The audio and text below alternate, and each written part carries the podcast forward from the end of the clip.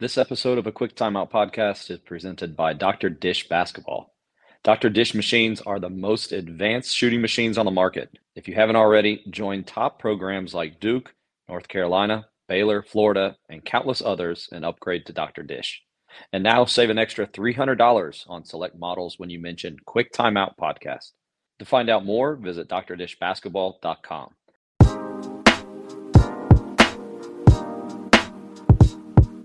Today's guest has already in his young head coaching career won an NCAA D2 conference title and made an appearance in the national tournament. He just finished year one at Converse University in Spartanburg, South Carolina. Coach Nick Pasqua. Coach, great to have you on the show. Yeah, thanks. Uh, thanks a lot for having me. I'm excited to share a variety of things today. So looking forward to it. Yeah, I've had the privilege of coaching once or twice against coach and he does a great job and his coach his uh, players do a great job as well and a number of topics i could have chosen to talk with him about but i settled on something that i think we've discussed i don't think actually we've discussed this on the podcast and it is 131 zone defense but briefly here before we get into that coach you have a unique path there to converse and i know a lot of younger coaches listen to this show I think they especially would benefit from hearing a little bit about your coaching journey. Yeah, of course. I'm, it's one thing I'm always willing to share about. I think a lot of times when you've had an interesting journey, so some people shy away from sharing it, but I'm I'm kind of on the opposite end of it. I think um, it would be some things I would like to hear coming up. Uh, so I was an assistant for for nine years at the school that I played at at King University, which is in our same league. So I've kind of been in Conference Carolinas for quite a while now, but uh, worked there for nine years. Uh, great experience. Guy I played for was a legendary coach. Worked for him, and then got my first crack at it at 30. I got a D2 head coaching job at Tusculum, which was an hour from King, an hour from where I grew up. Uh, planned on being there for a long time. When I took over there, they'd had seven or eight straight losing seasons. It was another kind of rebuilding thing. Uh, which most of the time, if you're going to get a, a, job as a young coach, you're, you're usually coming into something that hasn't been very good, uh, but thought there was a ton of potential. Unfortunately, at the time, Lincoln Memorial was number one in the country, Queens was number two in the country, Carson Newman was in the top 25, LR was right there, and uh, we won six games my first year. We lost eight games in the league by six points or less. Um, a lot of that was me uh, first year trying to figure it out, making plenty of mistakes every single night. Looking back at it now, uh, but I thought we had moved the program in a, in a good direction, a competitive direction, uh, until our president that hired me was no longer there uh, midway through the year. And so the day after our last game, um, I was no longer the coach at Tusculum. Nine months into it, and when you're 30 years old, you won six games um, your first year, you don't have a ton of other opportunities line just waiting for you to come take their job. So I went a couple months without a position, um, applied everywhere, anything, director of basketball, assistant coach, head coach, just all across pretty much the southeast, anywhere I could that popped up on Hoop Dirt. Hoop Dirt was my life at the time, trying to find a job, and eventually the only job I had uh, opportunity to get was at Southern Wesleyan. And historically had not been a very good since they transitioned from NAI to D2 had had really struggled. And they were in the league so I knew a little bit about them small tiny gym campus really small uh, scholarships not not very good um, but it was an opportunity and I'm thankful that I had a wife who was willing to take an opportunity and go do something and try something for a lot less money um, but if I was going to try it, I, I couldn't go out after winning six games. And I was thankful for the opportunity. And then when I got there, I realized kind of what I walked into. They had won 15 total games in a five year span. Uh, so literally, it was the losingest, that's a word, Division two program um, in the country. And so in my first year, we won two games and we were two and 26. I actually think the last game we won was at Bob Jones oh. before Christmas, and we didn't win another game the rest of the year. And I won eight games, uh, or my teams won eight games my first two years as a head coach. And my first year, I wasn't the coach I wanted to be. I was so focused on winning, and it dictated everything in my life, my family, everything.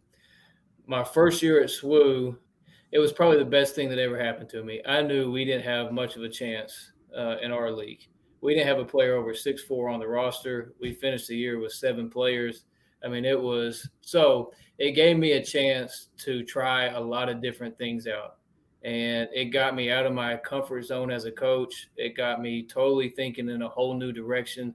I grew up playing and coaching at King in a very up tempo, pressing, trapping, averaging 95 points a night, leading the country in three style. And then I get this woo and it, it's not going to work. I mean, we, we got no chance to play like that. So it challenged me and uh, thankful for that opportunity because without that, I don't know if I make some of the changes to how I coach, the style of coaching I, the, the type of coach I am, what I value the most in recruiting and player development, all those things. Um, and we had an incredible, like an incredible turnaround. We went from two wins uh, at SWU my first year to 20 wins in year two. We won the league championship, made the NCAA tournament. So we were two and 26 my first year, and then I think we were 49 and 23, something like that, in the next two and a half years, with the COVID year being a half a year. And we we beat a Division One, we beat a top five Division Two program, um, and so it taught me like gyms don't matter the size of the gym, the amount of gear you can give kids. Like if you put the work in, you believe in them, they believe in what you're trying to get them to do, you can win pretty much anywhere. And those four years at SWU changed a, a ton of stuff for me. And then this opportunity at Converse came along, with, and and so it was another like, you're I'm still taking over a place that had won six games the year before. And we were able to go from six wins to 15 this year and be be 500 and win a game in the tournament. And so there's something to taking over something that uh, you can put your your hands on and change. And I to me that that is one of the most rewarding parts of of it, just to see your guys change what they believe in change how they work change to see a campus change and, and come and support games and it's just uh, a really cool feeling. But you know, the Final Four is going on this weekend as we as we record this, and knowing all the stuff and the, the the deals that go on at the Final Four, trying to get jobs, and it's I, I if you can if you can take a job and become a head coach, the value in that I think. Um, whatever level it is. I mean, you learn more about yourself in that year than you will probably ever learn um, doing it any other way. So uh, and and don't get don't get so down on yourself when it doesn't go well early on. And we are in such an instant gratification world now, and ads want to win even at the Division two level right away, and and I experienced that. But if you if you have a belief in what you're trying to do, then it it'll eventually work itself out. Yeah, a lot of great lessons there. That's probably worth the episode right there. But we'll, we'll keep going a little bit. Was one of those things style of play connected to what we're going to talk about today with the zone? Yeah, we had to. Uh, so it kind of started that it, that first year at SWU a little bit. Uh, we used it some the year we won the league, um, but then we really went to it um, in the COVID year. Um, we went to a one three one, and and this was this was my thinking on doing it. We didn't know who, just like everybody, we didn't know who we were going to have on the floor half the time we didn't know who we were going to be playing against half the time. And the scouting was so unpredictable because personnel was con- constantly changing with COVID, guys in and out, who could play, who couldn't. And so the scouting piece of things was just so up in the air, which as a coach, I didn't really like that much. And there was nobody, there was nobody in the gyms, right? And so we could play a one three one and change within the one three one, and guys could hear me because there was nobody in the gym. So it worked out perfectly during COVID. Um, I'm going to explain a bunch of different ways you can do it now that people are back in the gym and, and, some different things to give you an advantage. But there was there was a couple ideas behind it: scouting, being able to communicate with the guys easier, and then at King we pressed the whole time, and and I loved it, but just had never had the depth to do it at SWU. The one three one allowed us to change the pace of the game and to stall the offense as much as you could if you pressed, but it wasn't uh, giving up stuff on the back end as much. And and teams would spend as much time standing at the half line, dribbling the ball, trying to figure out what type of defense we were playing, while we we're just standing there most of the time, as extending yourself 94 feet and giving up layups on the back end at times. So it almost had the same way. I felt like we were pressing without pressing. The best basketball coaches are relying on data more than ever. That's why coaches love Hudl Assist. With Assist, you get full game breakdowns, including complete team and player stats in less than 24 hours. Your stats are ready when you need them. And Assist is more than just the box score. Use interactive reports like shot charts and advanced stats, lineup data, VPS, and of course, effective field goal percentage to coach smarter. Plus, Assist brings your stats to life. Combined with the HD quality, automatically captured film from the Hudl Focus smart camera, every stat is marked on the video at the moment it happened. See every shot, turnover, rebound, and much more with just a few clicks. Want to see how Hudl Assist is elevating basketball? Visit hudl.com slash assist. That's hudl.com slash assist to find out more. I've found that coaches, you gave a little bit of the why behind it, but for coaches who have thought through a system of play, they usually end up with like some core principles or some at least some objectives that they are able to use as kind of building blocks for the players to understand this is what we're really trying to do in our zone. What were those for you?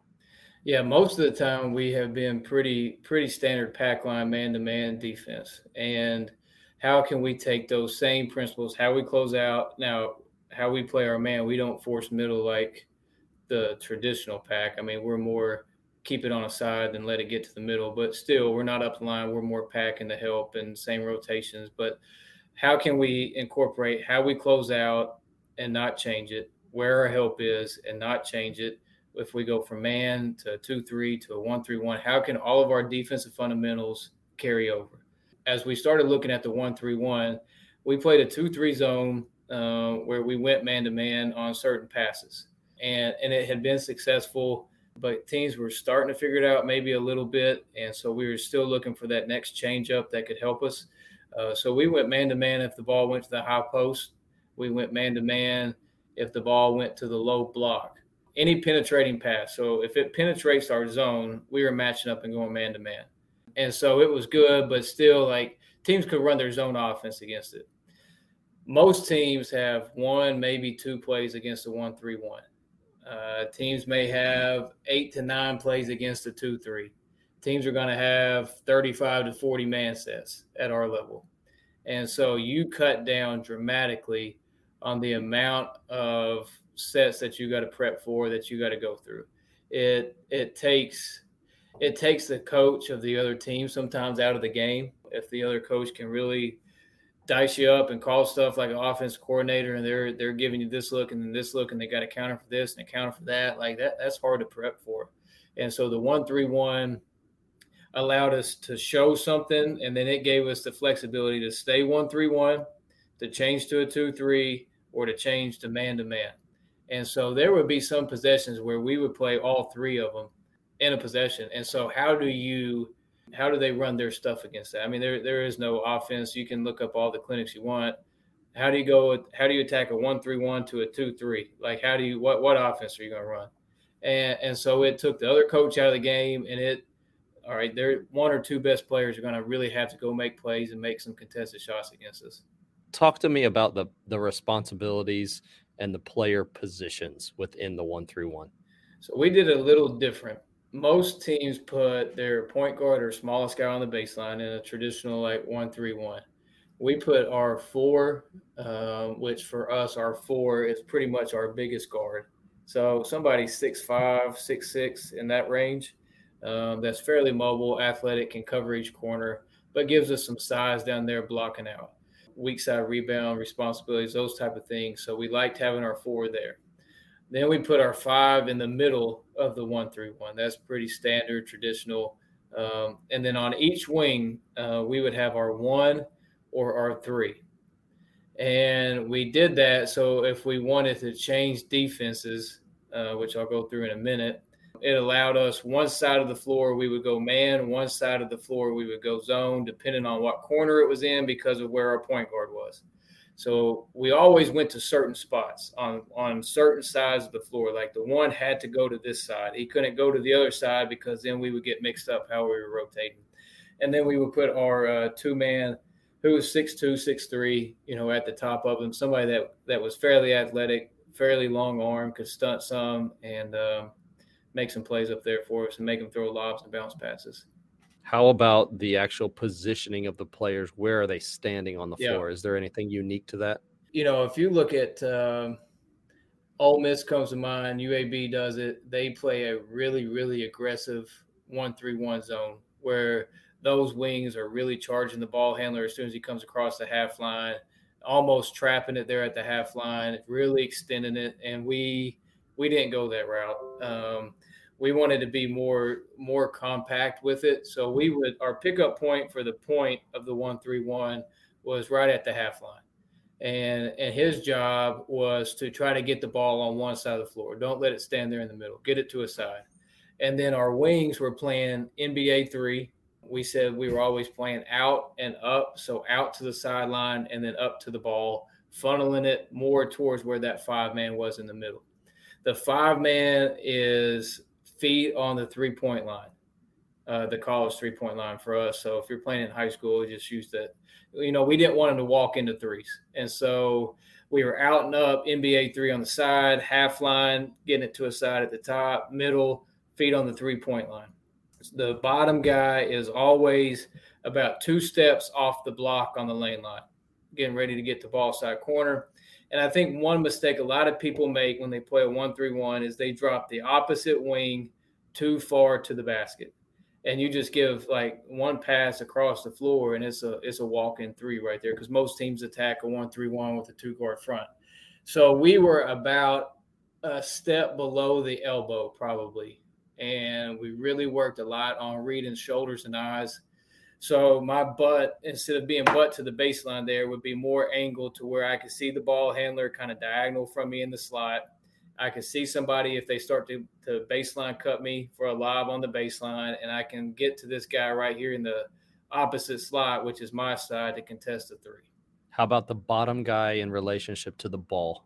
Yeah, so he's ball side about two steps outside the lane line. Um, so probably right out uh, above the block too. We don't want to get below the block on the lane line because um, then you can get screened down there. We're always trying to play where we can cover that corner, no baseline pin ins. We can sit on top of any any type of screen and, and still cover the corner. And the middle guy, I'm assuming, stays relationship kind of to the ball in the middle, but Yeah. then drops. Yeah, so feet on three point line, always between you hear the ball in the basket, but that's pretty pretty standard. So we don't want we want him to not really be in a defensive stance either. Like we're trying to put our biggest guy right there. So almost where he's I guess you'd say almost look like he's doing jumping jacks, arms up, moving around, uh, to where it's harder for that. So if the ball handler sees the point guy kind of stunting at him back and forth, and that the the point guy should have said this plays between the lane lines. Like he never he never crosses that. Like he's got that middle channel. That's where he plays in. And so he's stunting back, stunting back, out and up on the wing. And then our middle guy is just being active with long arms right there, trying to not let the ball handler see those back cuts to the rim for lobs. And then the guy up there at the top, just a follow up to that. The stunt I know is a big part of what you Mhm. work on that maybe Yeah. you'll talk about a little bit more when we get to the drills Yeah. a little bit. But can Yeah, you talk we, about that uh, first? Yeah, we uh, we teach them, and, and this is something I heard on. Uh, I think Jay Wright talked about it. How they played their one, two, two, three quarter court zone. He goes, you you you come in little and you back up big. So you're going to come in little, like hands down, stunt, like I'm about to come get it, and then you're going to back up about to the midline with with high active hands. And if you can do that, then that pretty much ensures it's got to be a lob pass over the top. If you come in like the worst thing, and, and guys will want to do it all the time up there, is the jump.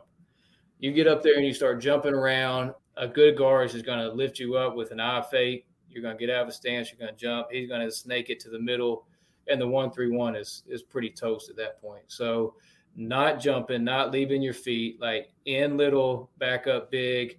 The other thing they want to do is they're going to chase the ball. They're going to chase it back and forth. And if you do that, they're going to pass it around you and you're going to wear yourself out up there. So, you know, you're you've got that middle channel. You got those lane lines. That that lane line is pretty much a stop sign for you. You'll back up pretty much to the we call it the tape, the midline, the middle of the floor right there, and then you can stun again. But you're just playing that kind of cat and mouse game right there. I want to ask about rotations and first ask about just the obvious one. Ball goes down to the corner. Mm-hmm. Are you doing what's like standard, and is there anything that's not standard, special so, that you do? Yeah, so if we stay in the one three one and we're not changing defenses, which we had one call for that, where we would stay one three one the whole possession. So if it goes over our head to the to the corner, some people trap it. We I don't I didn't trap it. We just let the four man close out and cover it. And then we were pretty much in our man to man basic fundamental positioning at that point. So we didn't want to give up the baseline, but we weren't forcing the middle. Pretty square close out in the corner. That wing is now dropping into his gap where he can stunt on any type of middle penetration. The five man is now dropping to the block, protecting any type of post up, flashes, baseline drive. He's there to stop it. We pretty much turned it into a trap on the baseline. Our opposite wing is now foot on the midline, basic help position man to man. Our top guy is now dropping to the nail, basic help position there. So we look just man to man principles at that point. And then as the ball comes back out, our zone lifts wherever the ball goes, and we kind of move into our back to our one three one spots. But we close out. We really try to chop our feet, contest the shot, not get beat off. We talk a lot about winning the first dribble. Show your hands, move your feet, stop it with your chest. Don't foul. Don't give up the baseline. You got help right there to stunt. Um, if they do start to get to the middle on you, um, and that would that would be a, the only difference how we cover the corners if the ball had been skipped from one side of the floor to the opposite corner um, then our, our low man can't cover that. Um, that wing has to take it.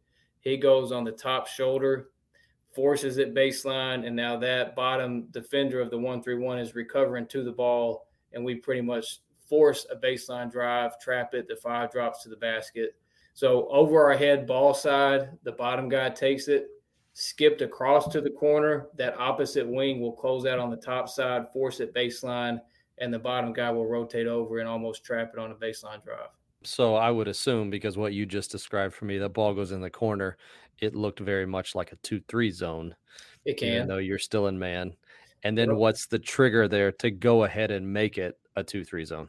Okay, so what we did, and I'm big offensively, defensively is how can we have some continuous flow, some rules, but we don't rule ourselves to death. But we've got two or three rules that everybody knows, and we can play out of it. And I'm not screaming a thousand different calls to try to get us in stuff. So whenever if if the ball was on a wing, and let's say we had our three man as the ball side wing, and the ball went over his head to the corner all right, we were in man to man because that meant our point guard, which was the opposite wing, has now dropped to the basket pretty much.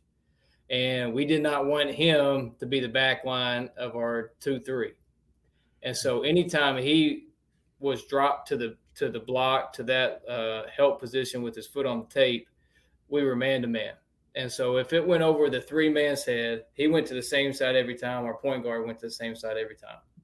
If it went over his head, then we were screaming. The players were fist, fist, fist. We're in man now, and so you would match up with whoever was in your area. You're going to a spot. You're finding a matchup.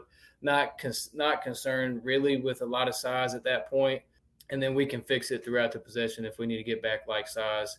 But most of the time, uh, I would say 90% of the time, where they went, there was another guard for the point guard. The five was dropping to cover the block, which a five man's at. Um, our four, who we said was pretty much a, a, bigger guard, could cover a baseline runner who most of the time is a shooter that's not going to put on the floor right away. They're running a guy on the baseline against us. So it, it worked out personnel wise 90% of the time on that. Do defense or do offenses do offenses attempt to screen anywhere in the zone? And does that change anything yeah. about what you just described? So they do. I would say ball screen wise, they will come try to set a step up or flat screen on the top of the zone. What we try to do is we say we we almost ignore the screen. I guess it would almost be like icing it. Like, okay, you want to come screen me there. R five is already there, as if he's kind of dropped in an ice type coverage below the screen, and we're trying to funnel it to him anyways. So we just kind of ignored it. And if they try to side screen us and go across the floor, then we just went underneath it and we just stayed in our one three one. That would be the biggest ball screen that we saw. Baseline screens, a lot of teams will go two guard front, three guys on the baseline, try to screen for a baseline runner. We always were trying to sit on top of it, never get caught below it uh, with our bottom guy, trying to help cover the corners. Always above the block. Like if you can be above the block, it's going to be really hard to pin you in and get those things in the corner if you get down there below the block and you turn your head, you're going to get hit by a lot of screens. So we were always trying to be above the block with that baseline guy trying to cover the corners. You just mentioned a couple, you know, drawbacks, negatives, warnings. Do you have any other that you guys have, have talked to some coaches rebounding? We really need to work on rebounding out of this, or yeah. do you have things like that that you're like, we have to minimize this if we're going to be successful? Well, I think you got to have really active hands. Like we we can't allow direct line passes. If they're going to direct line passes, penetrate passes, anything other than a lob or bounce pass, I think you're fairly vulnerable in it. So your guys have to be good at stunting. They got to have active hands. They got their positioning has to continuously change as the ball is moving. We talk about moving on airtime in the one three one. If you are not moving as the ball is in the air, you're going to be late a lot to whether that's contesting the shot on a skip or just being in your next spot where you need to be for help. So moving on airtime, you know, active hands where they can't make penetrating passes. I think you've got to communicate anytime there's a high post flash. There's a soft spot in the one three one. Um, so if the ball is on the right side of the floor, the five man between the ball and the basket, our opposite wing has dropped enough to protect the, the lob.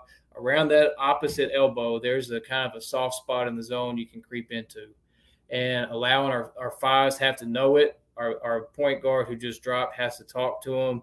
Hey, you got one on your right side right here. You got one on your right side. So he's kind of got a hand right there in that passing lane because if he gets it there, if it gets just like any zone, if it gets to the middle of the zone, it's you're you're in some trouble. And if it went to the middle of the zone, we we would try to match up and go man to man. We try to take some of our same two three principles and not not change them. All right, we're one three one so if it goes to the high post in the one three one, we're staying. But if it goes in the two three, we're changing. Like to me, that's too much thinking. One zone does one thing, one does another. Any high post catch, one three one, two three. If we play a one two two, like we're gonna go man to man and get matched up. Um, I think we have to keep that stuff universal. I think we have to keep how we close out universal. I think our gap help has to be universal. No matter man, zone, what kind of zone, it doesn't matter. Those things kind of have to always be um, a given on those on those rules. I would say being able to have somebody on the baseline that can cover the corner and I mean that that's the hardest spot to play. So you need somebody down there with a little something to them that you know, coach, I had to cover this corner and then I got to get over there and cover that. That's what you got to do. And sometimes you got to navigate a screen and you were closed out here. They're moving it too quick. Our guys up top aren't doing a good enough job making lobs and bounce passes. And you're you're working pretty hard down there. Um, so that the weak side rebounding, I think in any zone is always an issue. We put the bubbles in the hoops here. We block out every day somehow, and so it's it's ingrained that when a shot goes up, you turn and you find somebody on your side to go check and then go get the ball. And that's so if we teach it that way man to man, we're going to teach it that same way in the zone. Everybody's got a matchup responsibility for a block out, two, three, one, three, one, man to man. Like you go check your area and find somebody block out. All right. So I'm assuming you do a lot of five on five, but to get to that, where do you start and what do you do when you break it down into smaller groups? So initially we're gonna we're gonna go through it just pretty much me breaking down every position. We're gonna put five on five. I think initially, so I'm a whole part whole teacher. Like I gotta teach the whole first and then we can go break it down part by part, and then we can kind of put it back together. We do that defensively and offensively here. So we're going to teach them the rotations. Uh, we'll put five guys out. All right, we're to say, all right, we're balls on the right side or threes here. The ball goes over his head. Now we're we're morphing our one three one into man to man, and this is where everybody should be. Ball's on the other side of the floor. It goes over his head. All right, so it went over a point guard's head. Now our three has dropped to the ball side opposite opposite block of where the ball is, and we're going to stay two three now.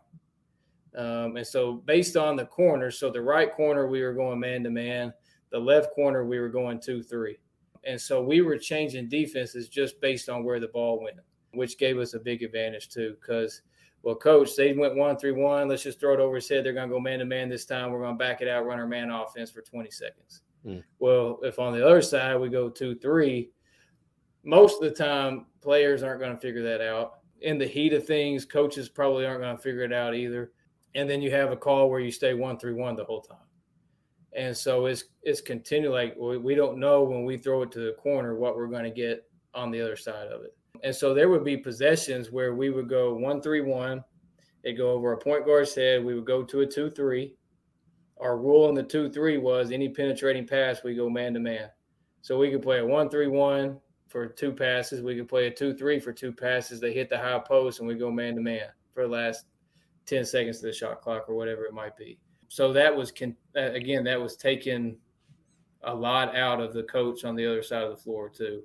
So we would we would explain all of that like this corners this this corners that then this is where we're changing our defense. If the ball is passed here to the high post this is our, our rules still apply. If they come in ball screen like we're going to walk them through probably too many scenarios honestly first. And then we're going to start talking about your basic ways to play it how to stun at the top how to be out and up on the wing the five man how big are you supposed to be baseline runner I think if you start with that type of stuff first and they don't understand the whole part of it, I think it's hard for them then to translate it when you do want to put it together. Mm-hmm. So I'm always probably going to give them too much early on. Um, and so then when you go back and you start teaching the details of it, they're like, oh, yeah, that makes sense because I understand the big picture of it. Um, I think there's too much drills early, not enough five. Like we, we never do. Uh, man to man here, we never do four man shell because the, the rotations are totally different than when you go five people. Mm-hmm. I mean, they're completely different. So why are we going to do it that way? I think some like I love small sided games, three on three, direct, simple. Like this is the exact thing we're working on, and it translates to five on five. But if it doesn't translate to five on five, then we try to stay away from it do you do any kind of like working with the top two guys or the top mm-hmm. three guys and break it down to maybe like yeah. box idea yeah, there? Yeah, for sure. We'll we'll probably do our point, a wing, and the five because those three guys are always kind of moving.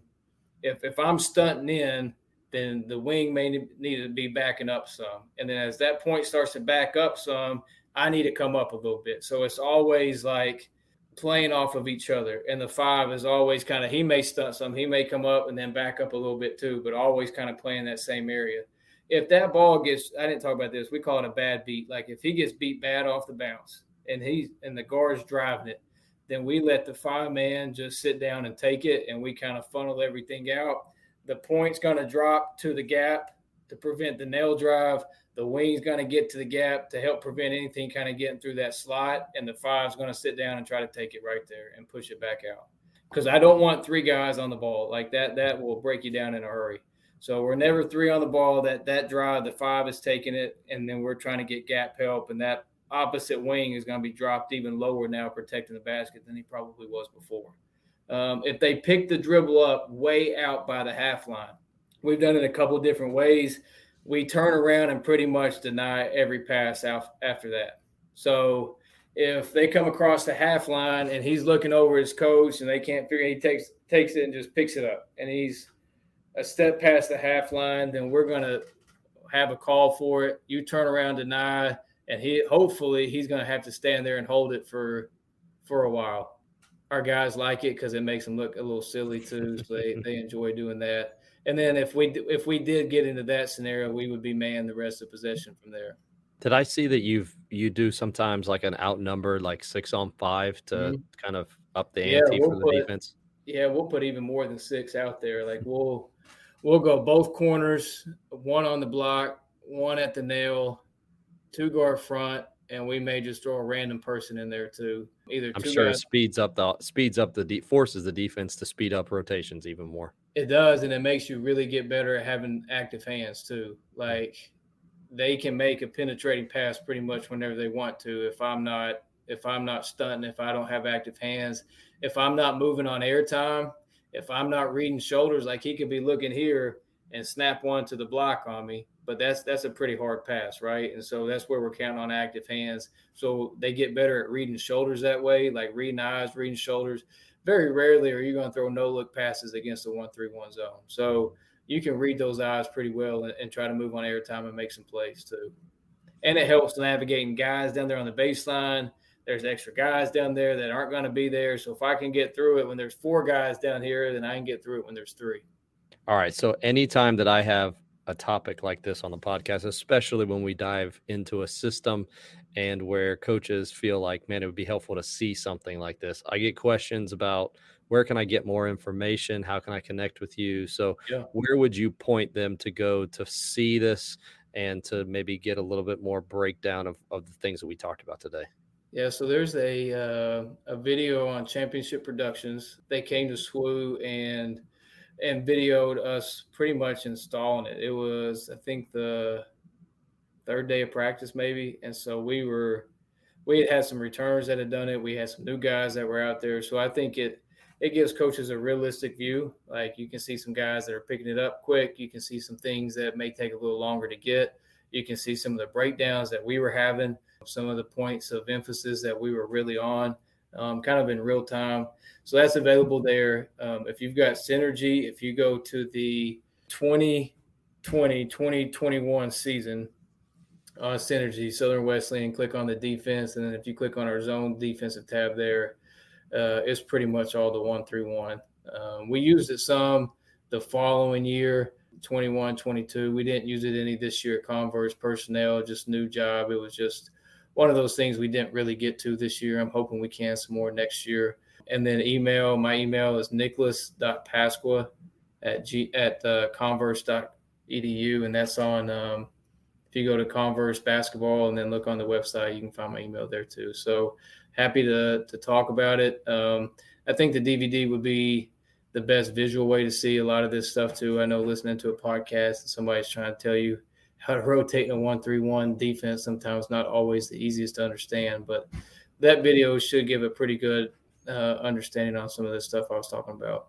And I'll be sure to put that down in the show notes before below for the ones that are listening to this. And um, I went and checked out again this morning, and it has some sample videos, and you can find a couple sample videos yeah. on YouTube and see those that maybe will give you an idea about what the rest of the video is about. But um, be sure to go check that out there.